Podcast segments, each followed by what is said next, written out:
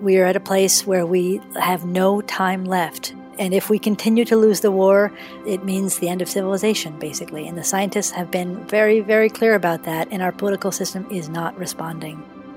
We've behaved for a really long time, and behaving has gotten us exactly nowhere. Profound social change essentially never happens without civil disobedience and direct action. My friend Annette, she's the youngest member of a group called the Raging Grannies, and she's just 64. But Shirley, who's one of the eldest, I believe she's 94, and Shirley was, uh, you know, locked down with Annette to rocking chairs on the train tracks uh, last spring against oil trains. It's really hard politically for prosecutors to go after women who are in their 80s. it just is. Uh, they look like bullies, and for good reason, right? Older people who do these things, we've had a thriving planet for more of our lives, right? And so I definitely feel a responsibility for preserving that as much as it's within my power to do so for the people who come after me. I actually kind of love that question because people with kids invariably answer, because of my kids. uh, and I don't have kids.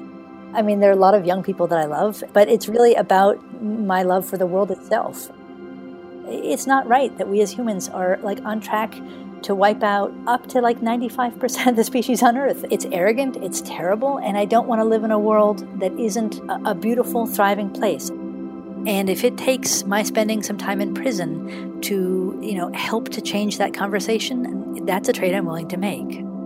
The truth is that these companies can't operate without our consent. They have thousands of miles of pipeline there are some simple things that we can do, and that includes turning off valves, it includes, you know, blockading trains, it includes all kinds of things. We planned and talked to each other and did a lot, a lot of research, you know, to make sure it would be safe, and did a couple scouting trips. We and we did go to Standing Rock actually in combination with one of those scouting trips we had a meeting the morning that we flew out on Sunday morning at my house in Seattle. And that was very emotional. You know, we talked a little bit about sort of what we were feeling and what we were thinking and what, what our worries were. Reed read a really beautiful poem. And then we separated.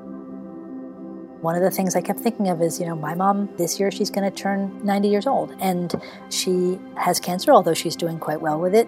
And so I thought, God, even if I have to spend just a year or two in prison, am I absenting myself from the last couple of years of my mom's life? Is that the choice I'm making?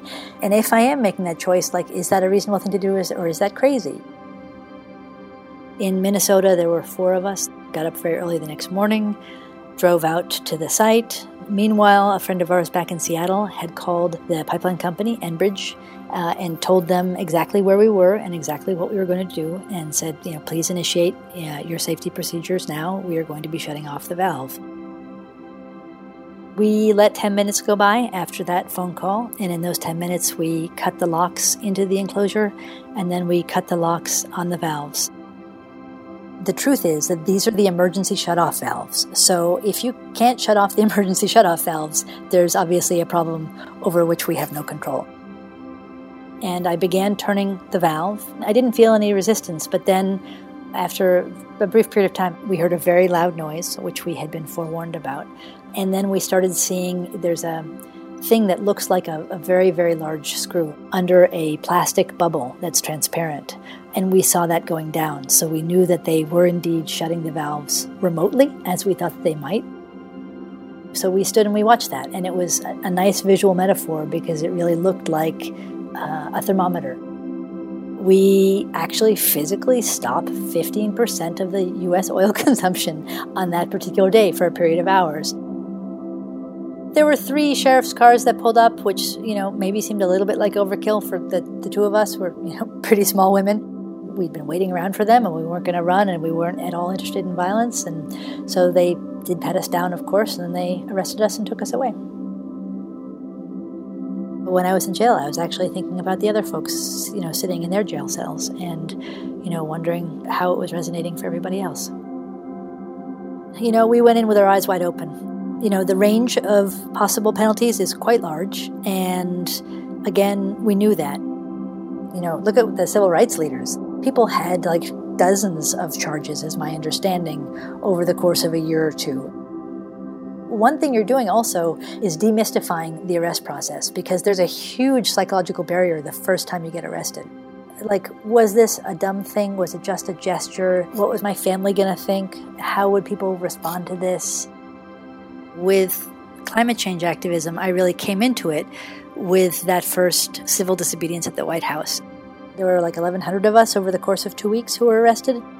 I went through that huge psychological barrier, even though I knew there was never a second at which I felt physically at risk. I was the youngest of the valve turners. Uh, I, I just turned 50. Those of us who took what was perceived to be the highest level of risk by being the valve turners are all older, and that is important because basically, you know, somebody gets arrested for something like this when they're in their 20s or 30s, and it can be a real problem for all kinds of things. That's something that Bill McKibben has been saying for years is that it's really up to the older folks who don't pay as high a price when, when they take these risks. Wherever we here have been engaged, we have won every single fight so far. And that means stopping coal ports. It means stopping a rail spur to bring in oil trains. You know, it means Keystone XL. Of course, that was a big, huge national fight. And it also means Shell um, doing the Arctic drilling and bringing their rigs here. When you're risking prison time, people look at it differently and they're like, wow, that's crazy. Why would someone do something like that? And if we can inspire that question, why would someone do something like that? Then we can seriously advance the conversation around climate change. Some of the law enforcement officers engaged in some of the blockades have not only thanked us, they have also visibly shed tears over what we have done. If there are people who see what we are doing and it changes them in some deep emotional way, and if they are moved by it, it can make a big difference. A lot of these fights start as indigenous fights. These incredibly under-resourced communities are doing some of the most beautiful work, you know, on the planet, and they are leading and they are doing it for all the right reasons and they are making all the right connections. We have to show up for these people. If this had been a fight only of the Standing Rock Sioux, it would have been every bit as beautiful in what it was. But it was able to create the powerful narrative that it has created because so many people came in support, even though it's, you know, off in North Dakota in what seems to many of us the middle of nowhere. There's lots of things that people can do, but generally not by themselves. When people join forces with one another, we have vastly more power there's still a lot we can do.